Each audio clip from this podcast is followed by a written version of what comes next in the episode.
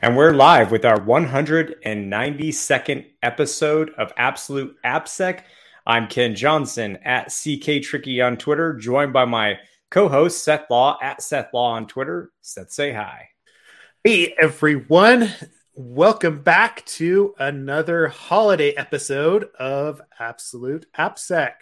Ken and I are uh, both wearing our celebratory Log4Shell sweaters in memoriam um, or in yeah of the of the time that everyone spent last year talking about log4j and now it just doesn't matter anymore. So you know remember that for the next uh, branded vulnerability come that comes out right? Um, we got a, quite a bit to talk about today. Uh, first and foremost though from a reminder perspective ken and i will be at uh, cactuscon the end of january we're doing a workshop. It'll be a limited version of the secure code review. Mainly, we'll just be tearing apart different code bases, whatever people want to work on. We'll have some people going around. We'll be implementing the process, but we won't be diving quite as far into the technical details about the secure code review process. Um, otherwise, we have quite a few um, calls for trainings that we've submitted to over the last few weeks. Um, for the spring. I know there's been some interest in us uh, getting back over to Europe as well. That is going to happen. We've got a lot of big announcements that will be coming the start of the year as far as different training opportunities in different places. It's just a matter of us getting them on the calendar, and we'll start to notify the community once we have those in front of us. Um, yeah. Otherwise, I I mean I know we're we will be back at KernelCon as well, right? Like that. That's a pretty solid yes for us. Um, but yeah, Ken, is there anything else that you've got on your yeah on your radar that you were that you wanted to jump into first off? No, no. I think next the new year will bring some uh, interesting changes, as you know, uh, which mm-hmm. I'll, I'll I'll tease now, but not not discuss too too much into. But yeah, the new year is going to bring some interesting changes, and uh, well, there's more to report on that uh, shortly. But in the meantime, I think you've covered it all. We, are we talking about DEF CON yet, or no? Actually, uh, I don't know. No, I like they haven't said anything yet, right? Like, I mean, we we taught at DEF CON this last year. Um, there's going to be other opportunities coming up uh, once we know exactly what those are and they're being tweeted out and like they're formal. Then we'll start letting people know. Um, oh, I did want to mention. Sorry, the reason I also yeah. mentioned that things are coming next year is that that's why I've been so quiet on Slack. I apologize folks who are participating in Slack. Our Slack has been awesome. There's been a lot of chatter and stuff going on. Not just, I mean, I say chatter, it's actually like useful links, useful information, useful questions and answers. Uh, it's been awesome. I just, I haven't been participating as much and, uh, you know, it'll all be evident soon as to why. But, uh, anyways, um, just want to say it's really cool to see all the activity in there. And, uh, if you're not in our Slack, you should definitely hop in our Slack um, and also uh, use it as a resource to ask questions, uh, we do have a jobs channel if you want to, you know, post jobs there as well. Um, and uh, I think the other thing too is this year we're we're going to be okay with like, uh, I, well, I mean, you know, correct me if I'm wrong here, Seth, but we're going to be more open to uh, corporate sponsors and things like that. And lastly, I guess yeah. the other thing to mention is that we do have three uh, guests scheduled in the new year already, uh, confirmed dates and everything like that. So you probably see that already uh, all um, staged up on our YouTube channel. So, anyways, not to like spend too much time on all this promotion stuff, but a lot of information to get out. We haven't been on the air much last uh, month, so yeah, good times. Yeah, yeah. But if uh, you or your company is interested in sponsoring the podcast, um, please reach out to us. Just info at absoluteappsec.com.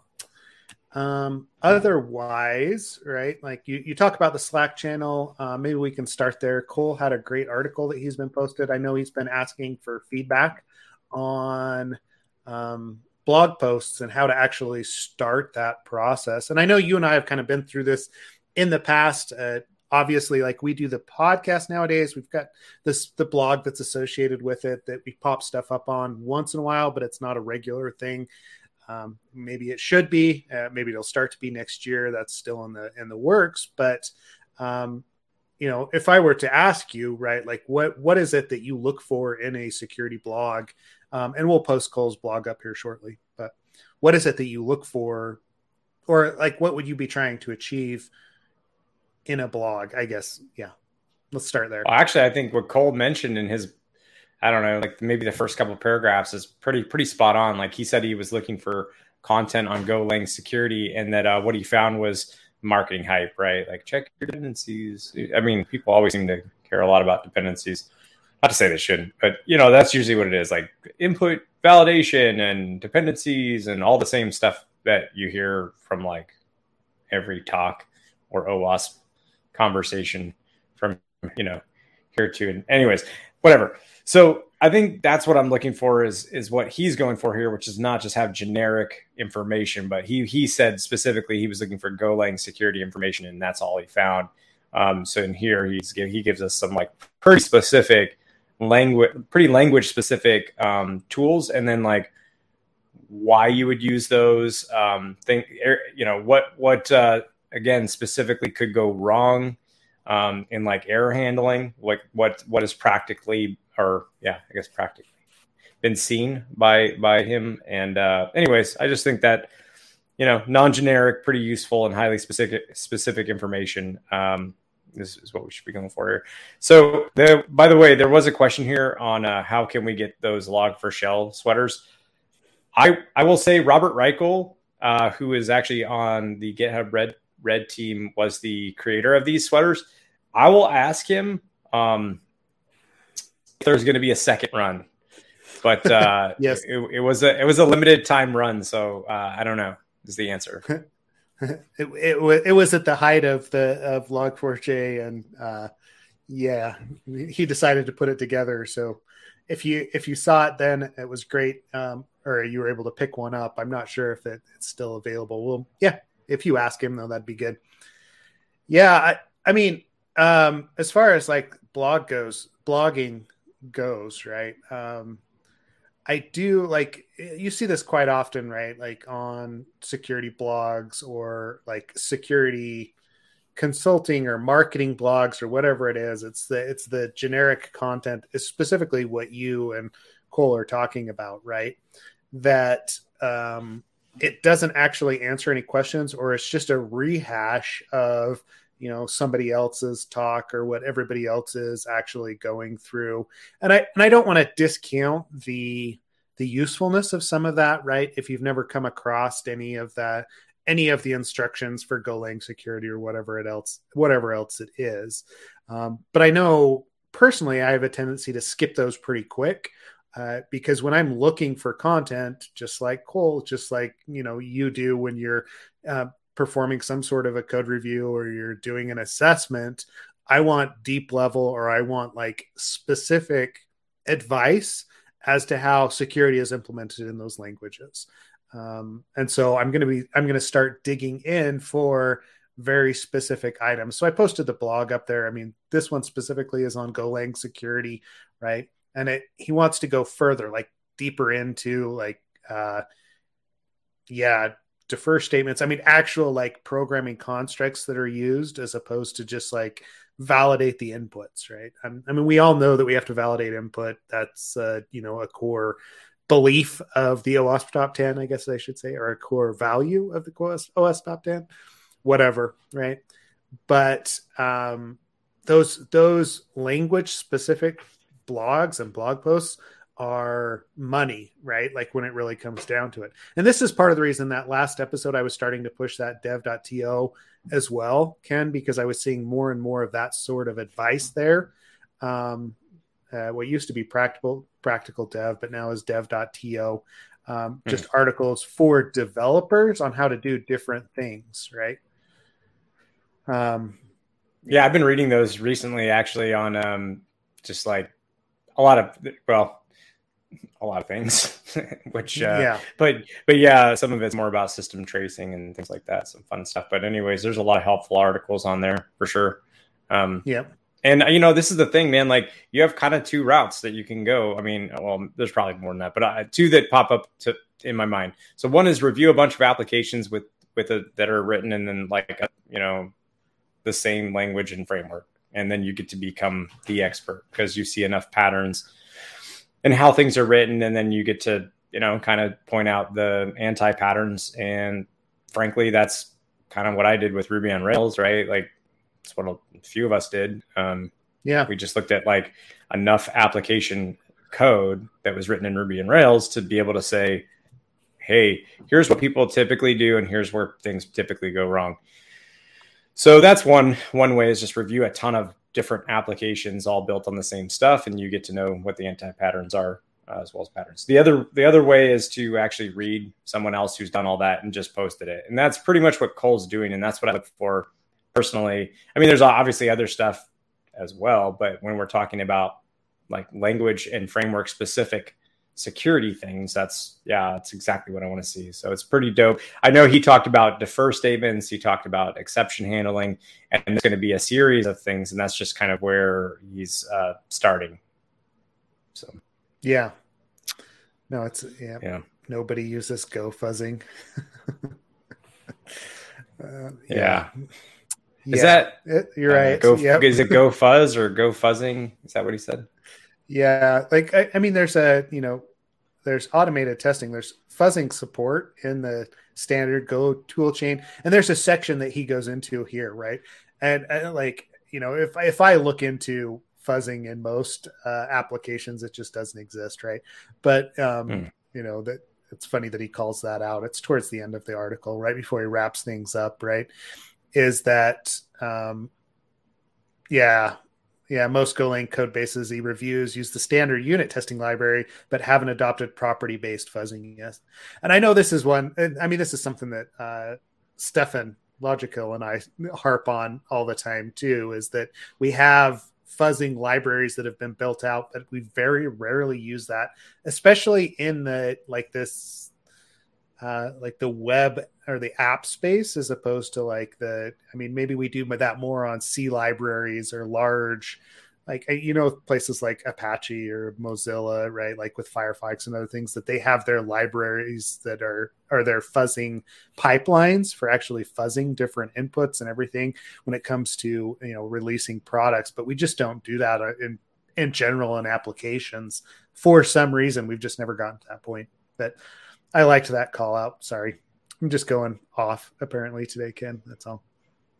No, no, no. I mean, it's a good, it's a good, well, I mean, it's a good point. Yeah. Um, well, and, and so the thing about fuzzing and using those sorts of just like throwing everything at a specific library or specific function is that it shows you ways that the application that can fail that are unexpected right? You're looking for edge cases. And a lot of the testing that we do as developers is functional testing, where we're just looking for does it do what I intended, right?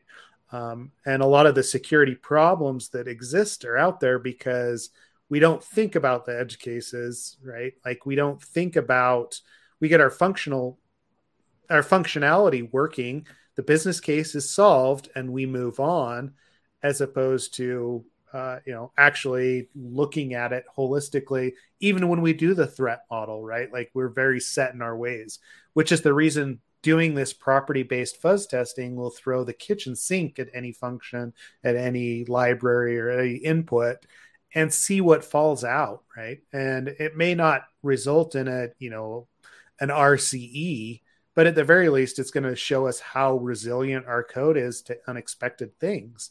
Um, yeah, and now now I'm going off. I'm sure we could get logical and to to speak about it as well, but uh, it's a good call out there. But I, and I think um, from a security perspective, especially the ProdSec AppSec side of things, it's a place that we need to start moving in order to identify those vulnerabilities sooner in the pipeline. Right? There was that most recent uh, ping vulnerability that came out this last week that's been in there for what 24 years, right? Um, did you see that one, Ken? No, I didn't see that at all. Oh, you didn't. Let me let me pull that up. Um, I think that's what it is. Yep. Um, somebody fuzzed ping, and this is why I just started thinking about it when it came up. What's um, ping written in? Is that C or what is that? Yeah, yeah, I'm. It's C. Yep. Uh, 1983. Right. Um, here you go. Here's the blog post about it. Jesus. That's that's more yeah. than 24, 24 years, brother. That's yeah, it's almost 40. That's, that, that, that, that's older than I am. Yeah. Um but well, okay, that's not so older than you are. That's sorry. All right. all right, all right. We'll be easy on that today. It's it's it's the holidays. Come on, man. um, Why are you so mean? Anyways, all right. But yeah. right. um Mature yeah, so, face. I mean, they, all right. It's your face. Yeah, exactly. So, right, like he ran just AFL fuzz against, you know, uh, so he built test.c to do uh, ping, right? Um, and ran it against ping and it crashes, right? And so it's, and it wasn't even, if you look at the code that he put together there, it's very simple, right? It's basically just creating a file, um, you know, with a certain amount of content in it and calling ping using that file, right? And it crashes. Mm.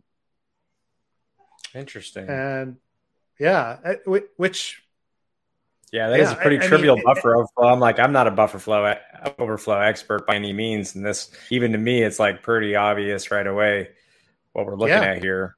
Um, yep. Wow. And it has to do with this PR pack library, right? And um, you know, and so like after it crashed in, you know, just against ping itself, he was looking at the library specifically and, you know, figuring out what was going on in order to create the, you know, the actual exploit or the actual, yeah, the bug against it, right? To find out where it was exactly in the code. Um, but that's one that's lived for, you know, 20, you know, how many years? I guess he says 24 because they've actually, they actually replaced that library in 19- where he calls it out somewhere, right? Like, um, yeah, they rewrote 2019, citing alignment problems. But yeah, that PR pack, I yeah, apparently 24 years was when it was actually in place. But yeah, uh, yeah, I, I yeah, and and this is it, right? Like if you have time to actually go after some of these older utilities, this older code that's out there that we still depend on, I'm sure that there's more of this that exists, uh, and it's mainly because we've changed um, technologies, platforms, like the the the. I mean, the core computing principles stay the same, but we have changed frameworks, we've changed languages, we've um, stepped back, we've stepped out, right? Like it's just like the level of abstraction has gone up and it, it's gotten more and more complex, which we didn't always intend, or the developers didn't always intend these tools to be in place, you know, in 30 years, in 40 years, even though we still depend on them pretty heavily. Um, and so, th- hence the reason why this brings us back to fuzzing, right? Is hey, right? Let's make sure it's as resilient as pro- as possible. That's something that you can put into your you know CI/CD pipeline. Uh, like any testing, it takes time, um, and there's you're, you're not going to get away from it. But any utility, any app that is concerned with security, probably should take have that in its tool belt.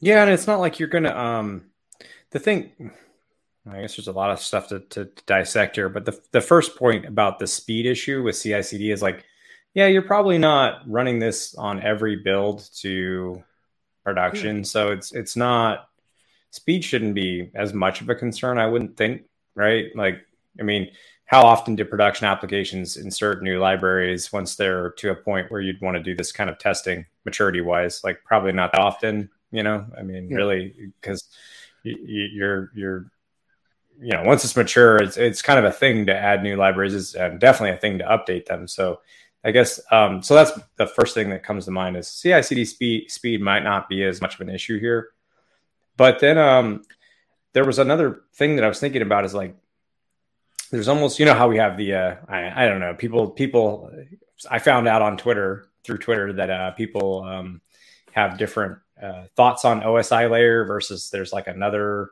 simpler version of it. I forget the name. Um, sorry, when I when I went through early networking and when you went through early, early net, networking, the OSI, it's the, the, seven layers. The please do not throw, yeah, you know, all that. That yeah. that was uh, that was a um, that was the standard. There were there were no competing standards. But anyways, I digress because I'm about to go off on a tangent.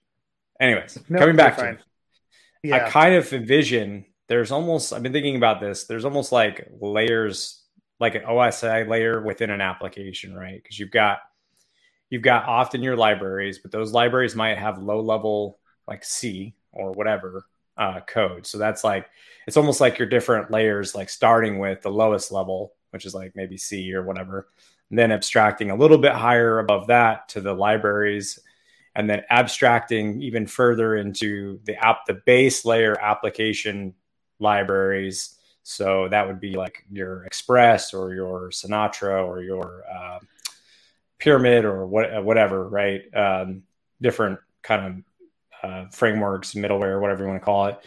Going up a bit higher is then the layer that is your your developer written uh, first party code, and the fuzzing that occurs at each one of those it should look different, right? It should, it should to me it should look pretty different. So like what I mean by that is um, your your C level stuff should be fuzzing, right? Which is fuzzing in the sense of looking for like buffer overflows and things of that nature uh, memory memory handling issues, maybe race conditions, whatever stuff. I don't I don't know, but like we'll just say that's one layer. The next is your uh, your library usage. Um, that may be a different set of fuzzing as well. I, I really it's kind of hard to say. It probably depends on the library and what it's doing. Um, so this comes when I think of this, it, it comes to mind like the uh, the ImageMagick stuff, right? Like where yeah. you can get RCs through ImageMagick when it resizes an image, thing, things like that, or like one of the other crazy ones that it had.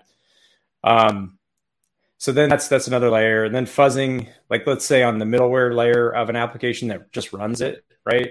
So then you you've got requests that um, maybe you're trying to like throw a different type of fuzzing suite of tests, which are like maybe overlay long requests or just fuzzing with different type forms of data in like headers and things like that. That really you're looking to tell service or crash or, or just create like unexpected ways of, of, behavior in the application, right?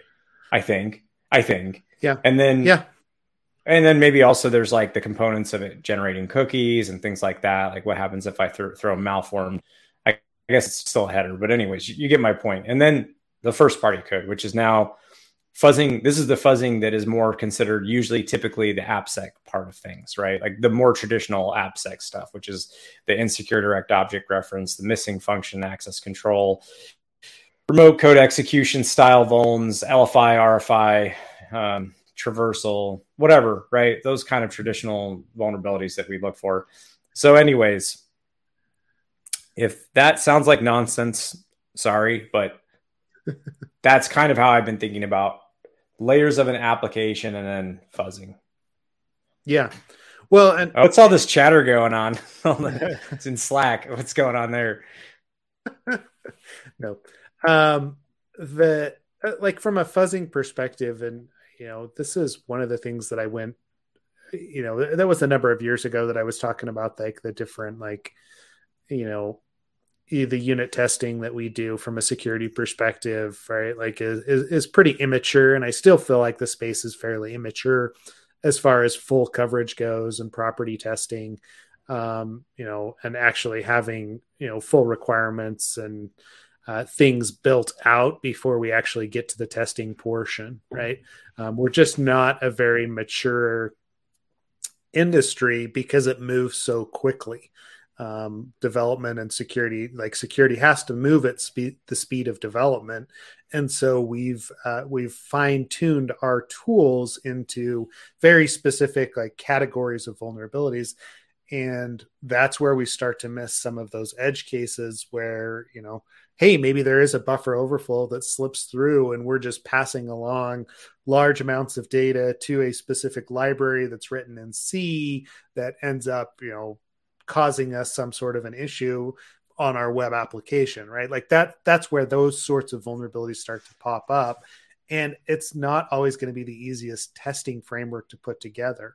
And so I you know I kind of look at this fuzz testing uh, to Cole's point and to you know to other points as well or other people as further on in the development pipeline. Um, it's not going to be you're not going to want to run full fuzz tests against uh, developed code that hasn't gone through functional testing or integration testing yet um, because it's not to the point that you uh, that you may that you it's not stable enough right? Like there's got to be a certain level of stability with the code before you actually throw these fuzz tests against it uh, to see how things respond. And it doesn't mean it's always going to drop something out, but you would be surprised at the different projects that we've fuzz tested in the past, especially on the uh, kind of the blockchain cryptocurrency um, side of things, and where they just drop, you know, yeah, like w- with anything, like any level of strange characters or you know network traffic that's unexpected, um, because they haven't been developed with that in mind. So.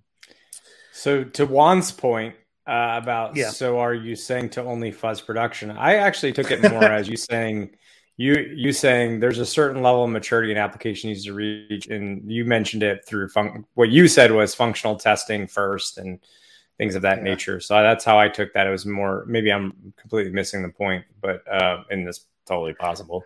But I think what you're saying is if you don't have proper coverage and linting and functional tests and all of that, in place. It's probably not time. Your code's probably not at a state yet where it's even working well enough to consider the security ramifications of uh, using it or, or running production.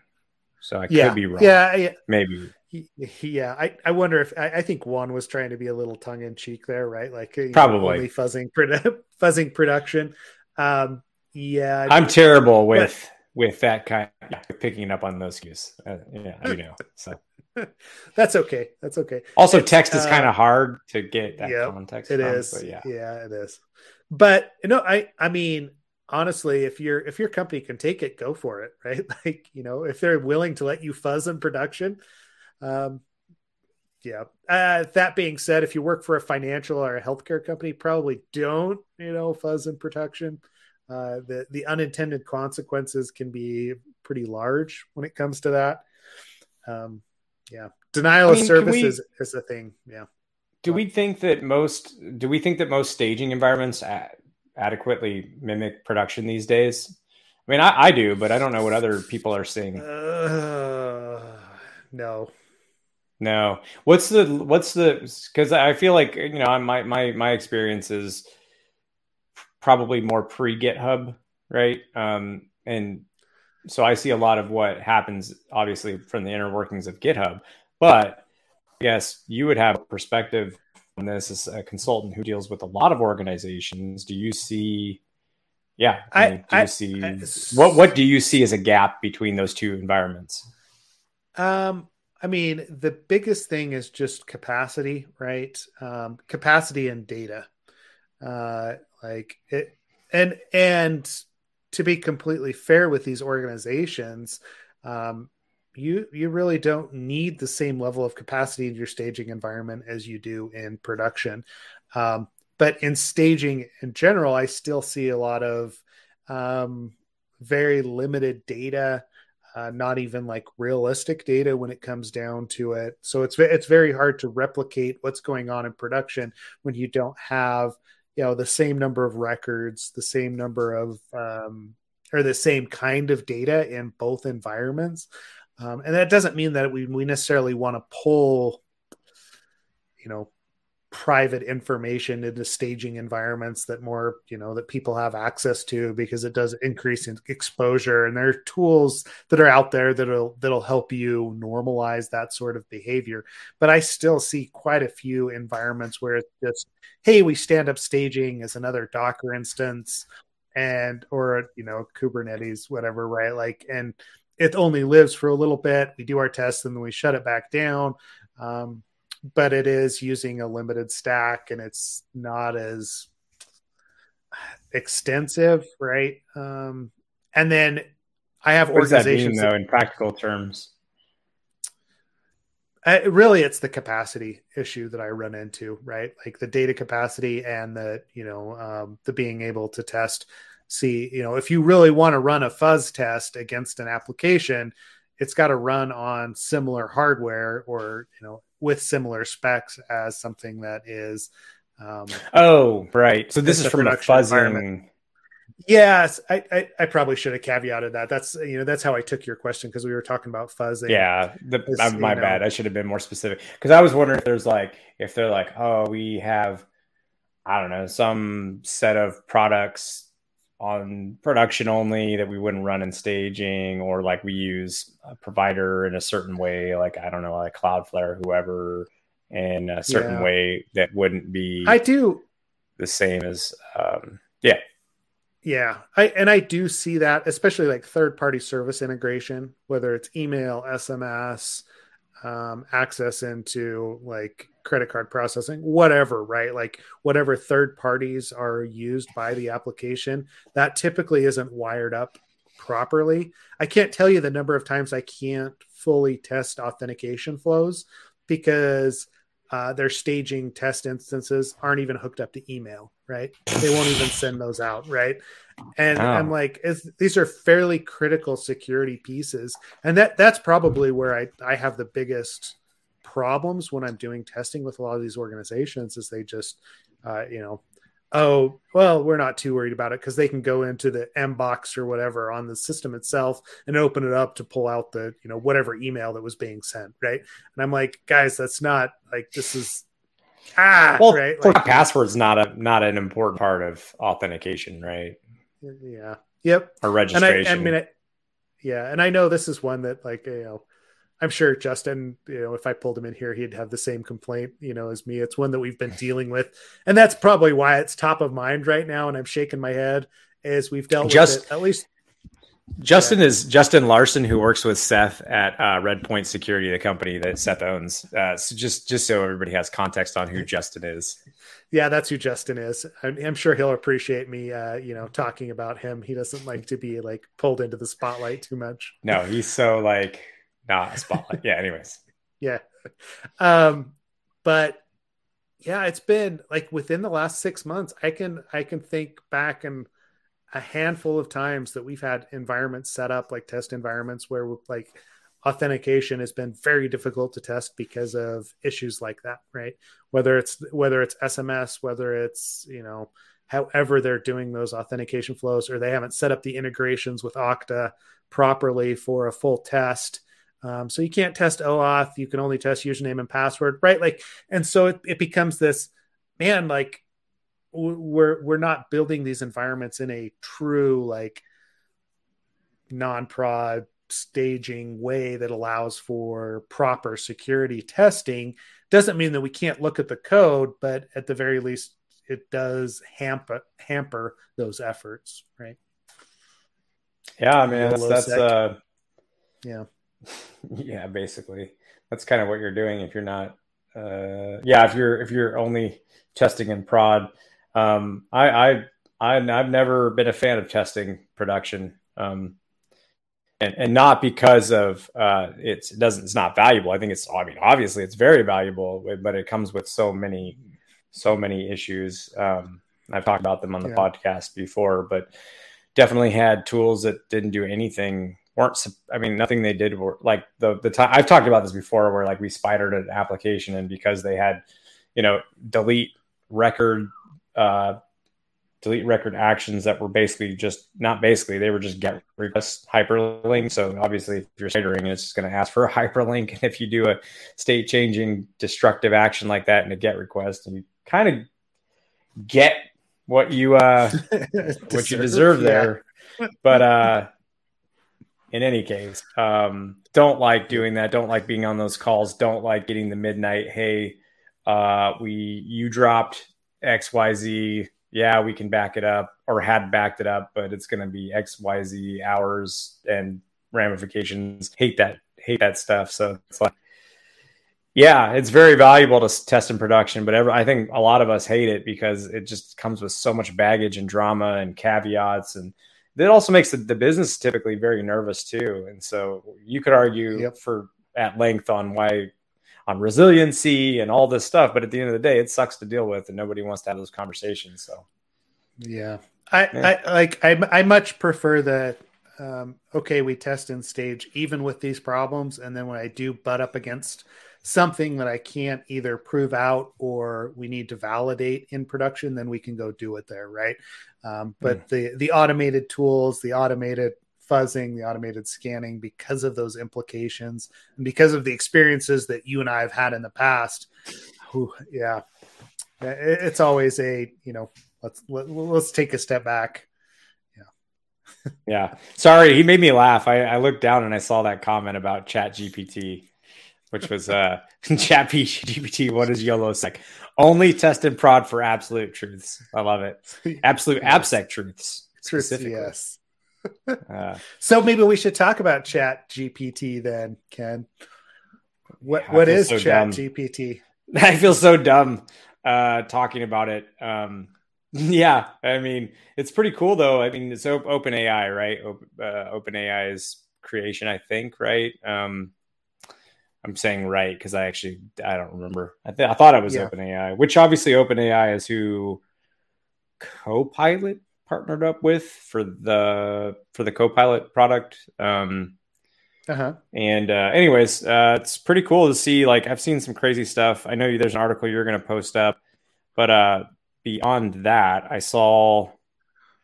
Gosh, well, people have been using it to like generate all kinds of stories and interesting things, um, poems, stories, descriptions of things.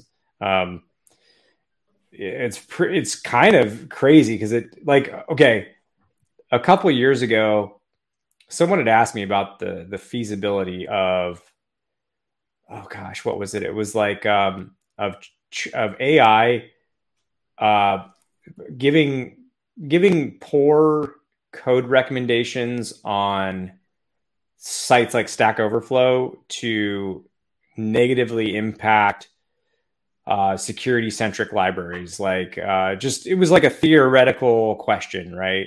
Um, and I said, you know, today, like maybe in the future, but like today, absolutely not. Like it's it's very very clear uh, that you're that you're talking to a machine. It's it's a lot. There's gobbledygook and nonsense sprinkled in there. But even like the better stuff a couple years ago was like, for the most part, there were still markers that you could you could uh, pinpoint for this being not a not a human being.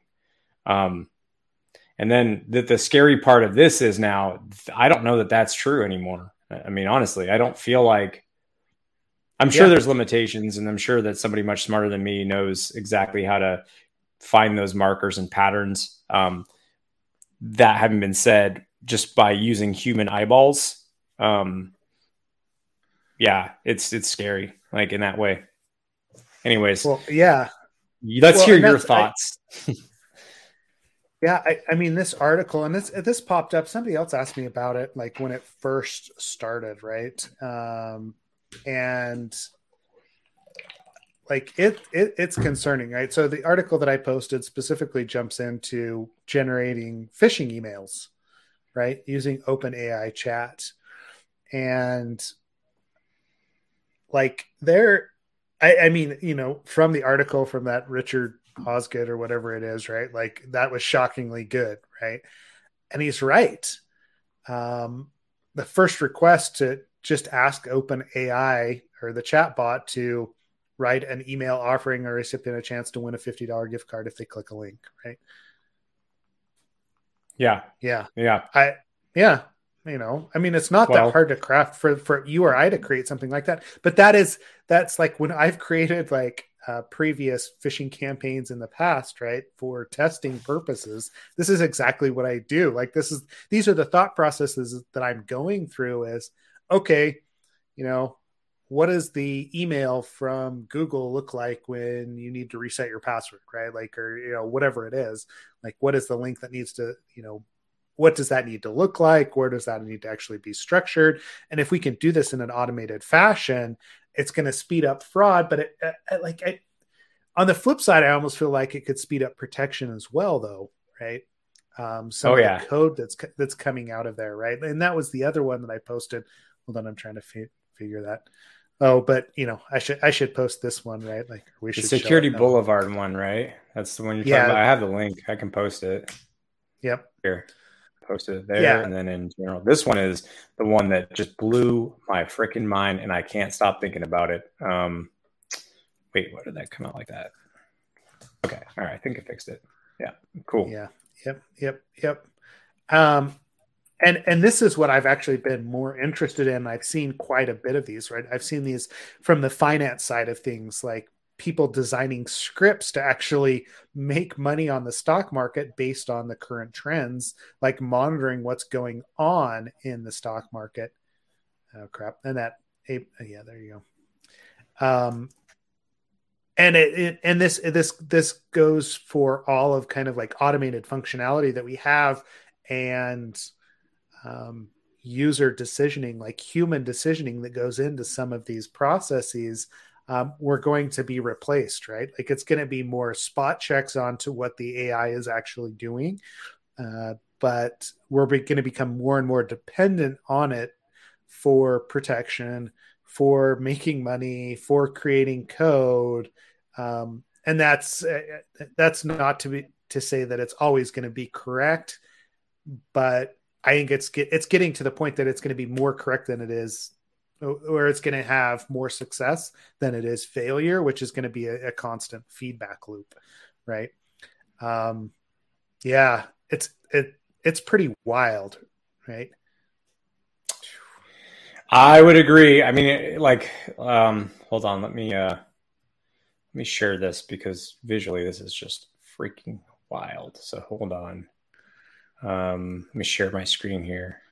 Present, share screen, window. What GPT? GPT. Cool. Yeah. So that right there specifically, let me highlight this code here. This is nuts. So, guys, this is cool. Like, folks, this is crazy. They asked for a sample PHP exploit of mass assignment, right? So mm-hmm. presumably, I guess this I don't know what it what it did to like maybe I mean probably nothing, right? Like it probably just guessed, but imagine if you had access to know these what these columns are for like each um, uh, model that you're dealing with. So this would be like a user table slash model. The same thing, right? Models table. Anyways, these are column values, username column, password column, admin. Anyways, imagine if you like, if your tooling knew what columns existed for each table. Uh, this is wild, right? It has an endpoint it wants to send a request to, and then it's just going to be able to like, it, it just immediately knew to like throw in that um, additional column value with a true value uh, to, you know, mass assign your basically the idea being you you're like I don't know signing up or adding a user whatever, and you're only supposed to know about these two things and submit those. But you, you do this to to like that's what mass assignment is, right? You send an additional column uh, value in, and then it just becomes attached to that record, which is basically this makes you an admin. That's what I'm trying to say. And I think that is freaking wild. That is amazing. That's incredible. Like to to to see something that is you know accurately generating a PHP mass assignment vulnerability example is super cool. Like that is also very scary, but that is very cool. Um, and so, yeah. if I'm a bug bounty researcher, I'm definitely looking at what I do with Chat GPT, Chat, Chat GPT, and then wiring it up, whatever payloads it generates to probably, you know, I don't know, some sort of nuclei or I don't know, whatever, some sort of scanning engine, uh, Zap or, or whatever. Um, and anyways, think it's really dope. Think it's really cool. So yeah, just wanted to share that. That's super cool. Well, look, okay, so like on the flip side, right? Um, yeah, I just asked it to generate, uh, you know, create me some Python code to prevent uh, cross-site scripting, right? Um, and yeah, sanitized input. It's actually got like a test string in there for me, right? Like, and it, it did this in, you know, yeah, all of like 20 seconds, whatever it is. Uh, now you could probably find the same thing. Uh, you know, I don't know if this is what I would recommend directly to developers, right? Like, um, but on the flip side, like, how do you exploit XSS against a Python Django application, right? Right. Yeah. Okay, so it's going to give me some explanation of what this is. I'm just playing the website. For example, yeah, okay. I, I mean, this is good, just like background, right? Oh, jeez, um, that's amazing.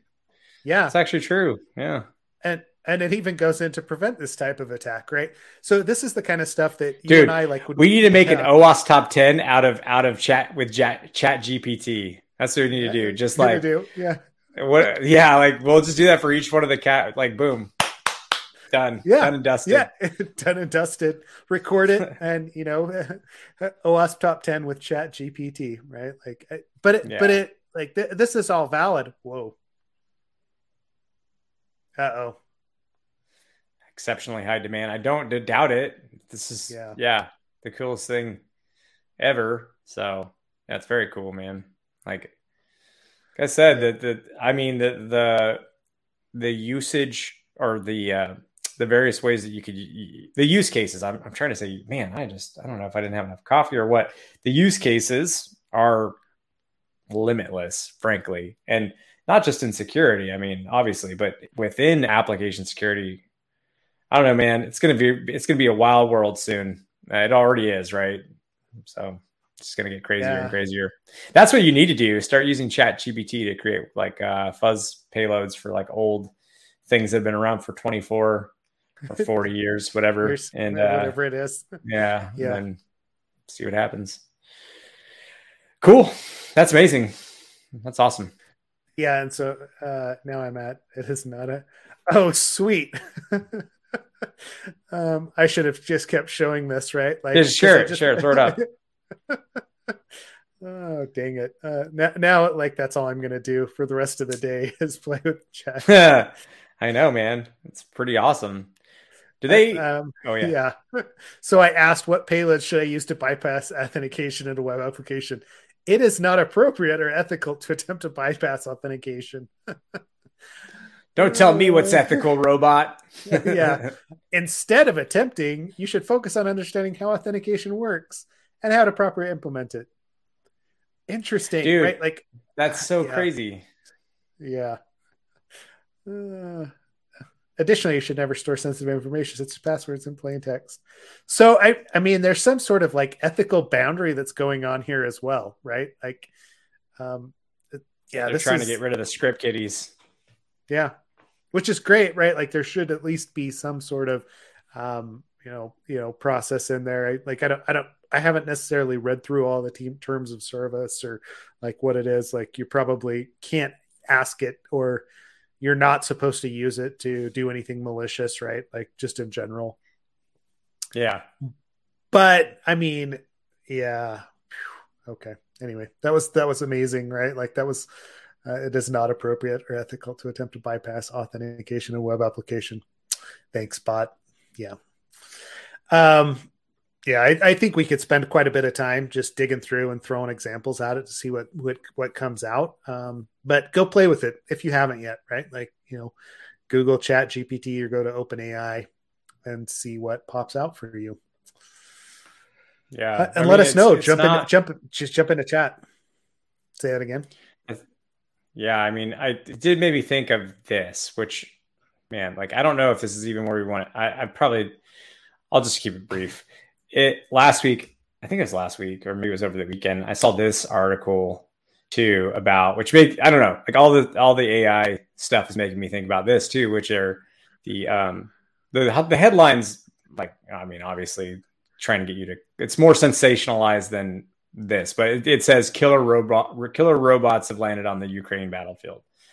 But um, I think what's interesting about it, besides the fact of that title, was um, basically the idea is they're starting to use um, truly autonomous, um, you know, m- equipment um, in the battlefield that has you know stuff that can kill things attached to it.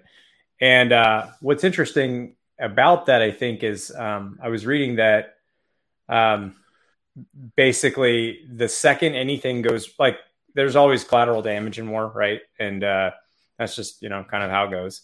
Um, and in this case, there's a lot on the line because if if they accidentally or whatever go over the line, and if those if somehow one of those um, bots are uh, um, what is it? Uh, uh, Geneva Code or Geneva Convention. If they violate the Geneva Convention, then it could set a precedent um, that those those machines can't be used ever. Um, it's like, anyways, part part of the argument against it. Uh, besides just it being frightening. So I guess what I'm trying to say is I think next year we're going to see the Terminator. Uh, Skynet's going to rise, man. I think that's I think that's what's going to happen between Chat GPT and Ukraine. uh, it's yep, all fun and games now. it's all fun and games now. The true nihilist is starting to come out, and you can right? like that's yeah, that's where we're going. Yeah, it's always yeah. there. I just push it back heavily. Um, well, but it's interesting, right? This is a new world, dude. This is like yeah, it's wild. It's wild. We live in a wild time. But realistically, this is what this is going to be. What's what's going to happen, right? I know, right? Two hours coding, six hours debugging, as opposed to generating code in ChatGPT for five minutes and then twenty four hours of debugging. Yes, that that yeah, that does feel appropriate, right? Yeah, that's probably more of eh, eh, of what it's going to be. I mean, it's it's for now. This is it, right? For now, yeah, it's not going to do away with like development jobs or right like if anything it's probably going to increase productivity similar to what like copilot is doing as well right like we're moving into that space where we may not have to know exactly where the semicolon fits in order for the the code to be compiled right it can be helpful and there's always going to be a place for it but we're going to get away from that which is also going to give us this is the one thing that like is fascinating to me and as actually makes me very optimistic is it's going to free us into making more like artful decisions and becoming more of true kind of uh, I, I, yeah i don't know i, I want to quote code artists instead of just like code you know programmers right? You're going to get to certain levels. Yeah it's you're going to get to a specific level where putting together those pieces in an efficient way is going to become an art form or is going to become the engineering practice as opposed to just you know just hammering away at a keyboard for 24 hours a day or whatever it is right for eight hours a day. Um and yeah, so that there and that should allow us to actually think about use cases and uh, how we can apply technology to problems in different ways than we've done in the past because we're not going to be so focused on technology implementations as we are going to be at, on how technology can assist in doing X, Y, and Z.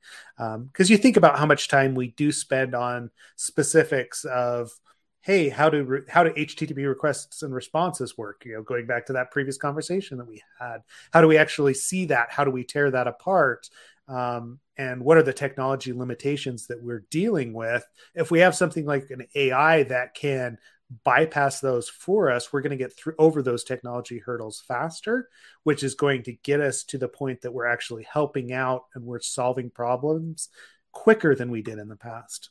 So, I, I mean, I think there's a good side to this as well. It's not all doom and gloom as long as we apply the technology properly. I mean, between between the cloud infrastructure um, and and like Terraform, things like that, that allow you to deploy uh, whole infrastructure with just a, a bit of code.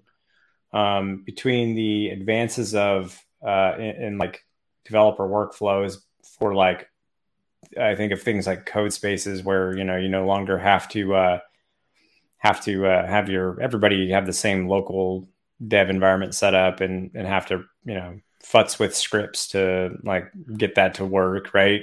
You just spin it up in Codespaces. Um, and then now some of these new, like you could you could generate a lot of uh, sort of like uh, to your point, um, base layer kind of code where it's it's not it's just like you're abstracting away a lot of the like uh, the stuff that is not that interesting to write, right? That you you just basically have as a foundational mm-hmm. element. Um, you, you really you've just taken away a bunch of jobs there. You don't you don't need nearly yeah. the amount of people to build infrastructure, to deploy code, to maintain code, to maintain the environments where code's written, and to even write the code itself. So I guess what I'm saying is I'm going to start learning woodworking or some other kind of career that doesn't involve computers because I see where the future's headed. I'm not going to have a job. You're not going to have a job. have a job. Software devs aren't going to have a job. You know, it's it's me. You're going to have they to were telling a, yeah. they, were telling everybody, "Hey, you need to learn how to to, to write software." You know, uh, that worked in factories and stuff like that. And I think now it's it's going to go the opposite way, right? Uh, yeah, to start learning some other skills. To, now, all jokes aside, it is crazy now how you know a one to three person shop can accomplish what say a 20 person shop could accomplish before so yep, yep. tools are awesome but they definitely you know it means that the cost of developing software and all of that seems to be um, potentially lesser in the future i guess what i'm trying to say so yeah. it's it's interesting there's a little so you bring up good points yeah i i mean and that's i i mean the cost of innovation that's and the cost of progress, right? Like that that's always been the case since, you know, I mean, yeah, industrial revolution hmm. is like we we come up with better techniques, we come up with better ways of doing things that doesn't require as much human involvement and yes there is a loss of jobs and we've got to adjust and you know move to whatever is new um, or be left behind right? That's a, you know it, being a luddite doesn't necessarily make you a lot of money or you know it doesn't necessarily help you support your family when it comes down to it. Um, and even though that is something that you understand but i know you and i both have knowledge that we gained coming up in the industry that is probably useless at this point because you know the products that we were using have gone away they were subsumed um, like they're no longer supported right like you know there's there's all sorts of stuff that you and i used to have to do on a daily basis that now like it's a ch- it's a checkbox in you know aws yeah. that does the same thing and you know yeah it sucks if that's the only job that you have or that's the only like skill um, but if you had the skill to do it at that point you know it's a matter of just learning and stepping into it so get familiar with the ai as it's stepping into it play with copilot because it, it honestly, it's the future. We see it coming, right? Mm. All right. Yeah. I um okay. I, I did want to get to this before we we dropped off for today. I know we're at you know we're at about an hour here. I have another fifteen but, minutes before my next meeting. If you want to, okay. Oh, sweet. Delve into okay. it. So um, it was just the uh, the question that I had at the at the very beginning when we started talking about the episode today. What do you wish for an AppSec Christmas, Ken? Oh man. Um, you didn't know I was going to ask you that, huh? Right. What what what do you hope happens in the next year, right? In application security, I think is is probably where it what the real question is. I'm biased. I'm biased. I okay. know what I want, but but uh but it's it's yeah. going to be very biased um, and heavily skewed towards my own interests. So what I will say is I am very interested in securing code that ships on a daily basis because um, right now the way that it's been done typically we're still very much in a waterfall methodology as AppSec practitioners. And if you yep. think I'm wrong about that, let's talk through it. Because what do you do? Do you do everyday code reviews of every single code th- change that's occurring? You probably use some tools. How how good do you feel about your tools? Um, and I think that there's a lot to be tackled that has high impact there, um, which is again, I don't want to go too far into to, to that, but uh, anyways, that's what I'm looking for. Forward to is working on problems like that um, because most of the time the way it, it, works is you you just get a code base and you you look at either the entire code base because it's brand new, or maybe you're looking at a feature that has gone through some heavy development and then that's a point in time at which you're looking at it, which is, my friends, a gate. And it is very much a waterfall methodology. So I think that's an important one. Um, it's pretty, it's pretty, uh, it's, it, there's a lot of bounty researcher found preventable vulnerabilities that occur because of these frequent code uh, updates in everybody's code bases that maybe don't have the best coverage. So that's probably a big one um, for me. What about you? Ooh, um, I you know, I, like I, I've been thinking about this the last couple of days, right? Um, right, like what I w- actually want to see in the industry. Um, one thing that pops up is I, I want to see less focus on specific edge case vulnerabilities and more focus on actual security principles, right? Like um, from the from information security, but from application security and product security specifically, right? We spend so much time in um, branded vulnerabilities, like, like Log4j, as we wear these, you know, as or you know, yeah, as we wear these sweatshirts, but we spend so much time focused on um, on edge cases instead of core principles. And I think uh, you know, uh, you know, it, as I'm embedded with different organizations, as I'm talking to developers, it's not necessarily their fault because the way that we throw vulnerabilities at them is very much a hey, the the bug bounty researchers found this one edge case where they can do cross-site scripting. Go fix fix this one edge case, as opposed to having a discussion, a larger discussion on input validation across the whole product. And I mean, I think it goes back to exactly what you're talking about as well.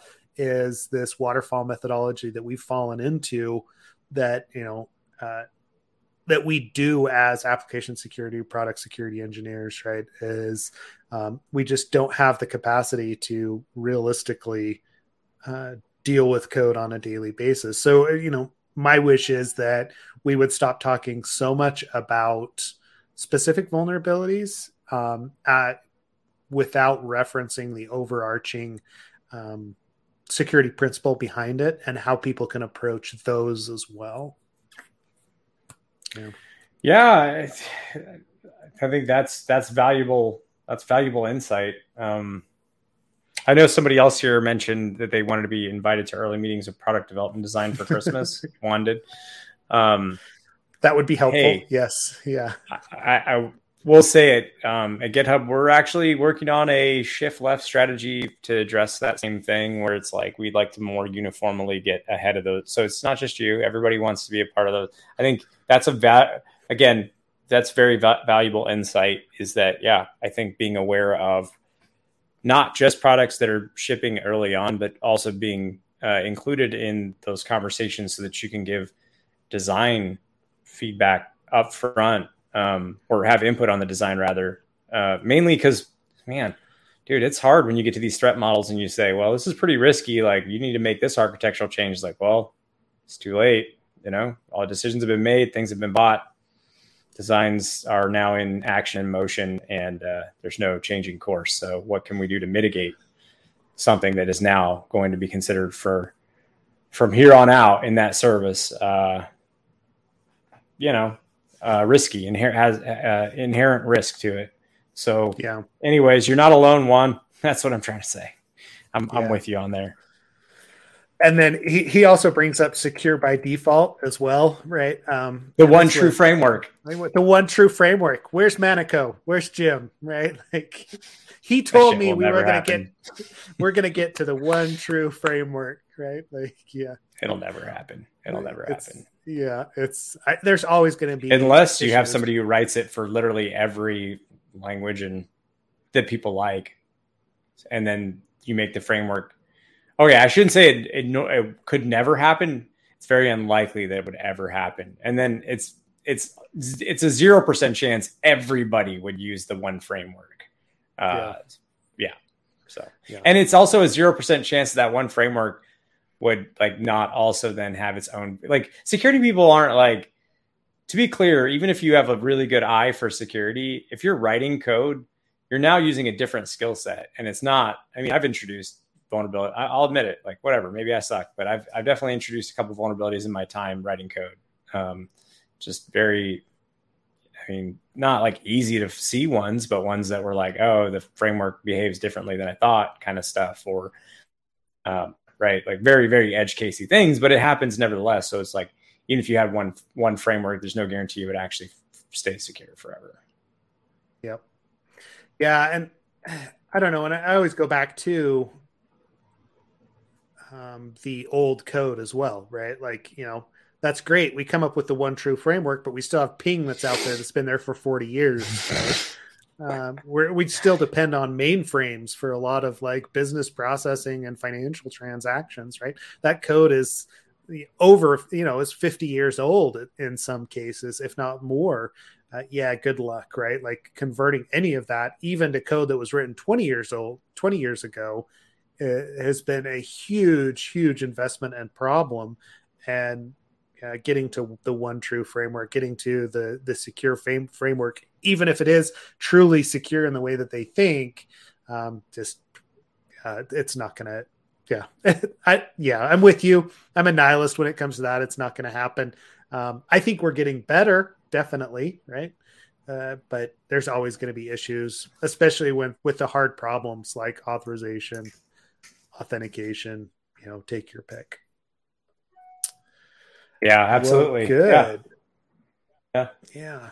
Uh, cool. Well, good deal. Uh, yeah, I think that about sums it up for this week, right? Um, unless there's anything else that you want to talk about before we got to jump off. I know where I do. We're, we're Just real briefly, I want to mention. Yeah, sorry. I want to mention yeah. a couple. Um, so first, first, uh, because you mentioned Cole, um, I did want to mention Cole's podcast, which is the uh, Secured podcast. So uh, shout out and love to Cole's podcast there. Also, you mentioned this, uh, and I am glad you reminded me because I definitely want to talk about this. Was the 404 podcast started by Leaf and a few others. Um, uh, basically, uh, Leaf has been on the podcast before. Um, you know, knowledgeable, knows a lot of a lot of players, know a lot, a lot of like in the app AppSec space. There's a lot about um, the problem space as well. Uh, so I guess what they do is they they take their time, they kind of review news that's come out. Probably similar in a way. I mean, sometimes it's if it's important, we'll take a couple days to analyze a, a, story, but a lot of times we're just riffing off the cuff. Uh, they're doing a bit more homework, um, and so there's a lot of value there. And I'm a big believer in, in that. Um, you know, like the more people contributing, the better. So, um, anyways, 404 podcast, uh, and then just constant reminder uh, TLDR sec exists. It's awesome. You should uh, be reading it. And yeah, that's it. Sweet. Yep. Uh, yeah, I did want to, I didn't mean to forget about Leaf and Will and Travis over there. They've all been on the po- on our podcast before, so you know I'm sure there'll be some collaboration with them. Um, but they're they are doing a great job with that. And yeah, but otherwise, jump on to Slack, join the conversation. Love to have you. Um, there's a lot going on. Thanks for all the feedback today and all the the chatter. Uh, makes it very enjoyable for what Ken and I do. So, um, yeah. Otherwise, we'll see everybody next week for a very special Christmas episode. I guess we'll see what we we decide we want to do before Christmas. So, absolutely. Um, okay. Yeah. Thanks, everybody, and. uh well, I don't know what else to say, man. Happy holidays. I'm, I, are we, are we yeah. back on next Tuesday? Yeah, we can be. I mean, I, okay, cool. All right. I just know my schedule's good now. So, all right, cool. So next Tuesday we should see y'all. So before the uh, the holiday break, we'll say. Yep. For our very special Chat GPT OWASP top ten. It's just going to be us reading a teleprompter made by Chat GPT. yep. With eggnog. with eggnog, spiked eggnog at that. Yeah. Oh, 100%. Yeah. No. Cool. All right, y'all. Sweet. All right. Have a good one. Bye.